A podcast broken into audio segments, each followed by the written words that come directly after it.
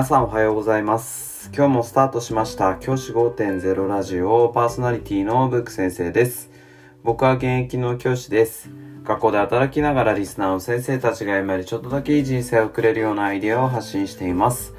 より良い授業、学級経営、働き方、同僚、保護者、児童、生徒との人間関係、お金のことなど、聞かないよりは聞いた方がいい内容を毎朝6時に放送しています。通勤の後から10分間聞き流すだけでも役立つ内容です。一人でも多くのリスナーの先生たちと一緒に良い教師人生を送ることが目的のラジオです。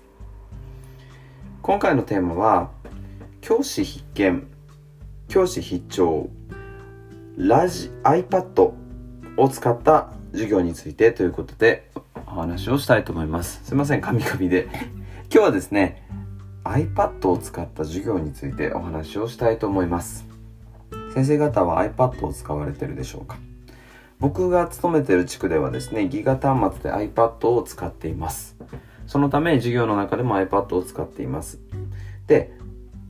それ以前もですね、ギガスクールこそ以前も僕はタブレットを使って iPad を使って授業を進めていました。それは自前のものだったんですけども iPad を使って授業を進めるってことはかなりですね、あの今の時代すごくやりやすくなってきたなというふうに思います。特に僕があのギガ端末導入される以前というか、まあ、2020年代に入る前に使ってた時には正直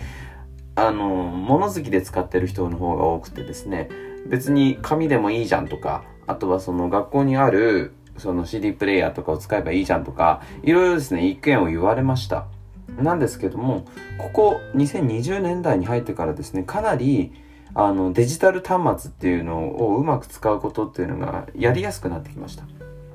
その理由の一つとしては、まず学校の中で、学校で使えるデジタル教科書っていうのがかなり充実してきたこともあります。かなりですね、最近もう先生方もご存知だと思います。デジタル教科書がかなりの、あの、導入が進んできていますよね。なので、デジタル教科書を自分の iPad に入れるという、入れるというか、まあ、デジタル教科書に自分の iPad から、こう、アクセスするってことがしやすくなっていますよね。今までであれば、例えば、学校に送られてきた指導書のあの CD ロムみたいなのをパソコンに入れてでそのパソコンのデータを例えばクラウド上に上げてでそのクラウド上に iPad からアクセスしてみたいななんか手間だったんですよね。なので、使い勝手もすごく悪かったです。でも今はですね、あの、その出版社の、あの、ウェブサイトにタブレットからアクセスすれば、そこでインストールができたりとか、あるいはそこのオンライン上のデータを使うことができるようになりました。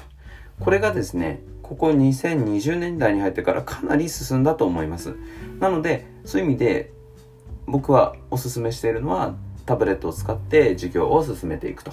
いうことになっていきます。タブレットを使って授業を進めていく、iPad を使って授業を進めていくことがかなりやりやすくなった時代だからこそ、もしタブレットがお持ちでない方は持っていることをお勧めします。さらにですね、良くなってきたのは、他のですね、学習的な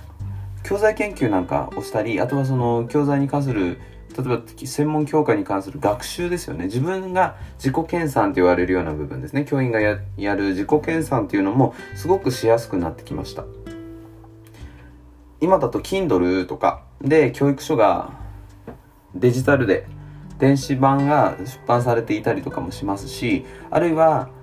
例えば英語の学習なんかをタブレットで使って iPad を使って学習するってこともできるようになってきました。今までであれば本を持ち歩かなきゃいけなくて、なかなかね、例えば学校の帰り道にスタバによって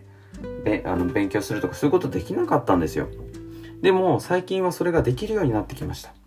すごくスムーズに学習に取り組む環境が整ってきたなというふうに僕は思っています。先生方もですね、ぜひですね、iPad を使った授業、プラス授業授業研究あとは自分の学習で自分のスキルアップというのを一つの端末でできる時代だからこそ取り入れてほしいというふうに僕は考えています。そしてこの iPad なんですけど実はですねこのラジオを投稿している今日新しい iPad Pro というのがですねあの発売されました。発売というか予約がスタートしました。これですねかなりおすすめです。僕も実はあのこのラジオを撮る前に深夜2時ぐらいですかね、に確認したら新しいのが出ていて、まあ噂が出てたのでね、2時ぐらいに確認したら朝、あの、ちょっと早めにアラームかけて確認したら、あ、発売になってるってことですぐポチってですね、あの、購入をしました。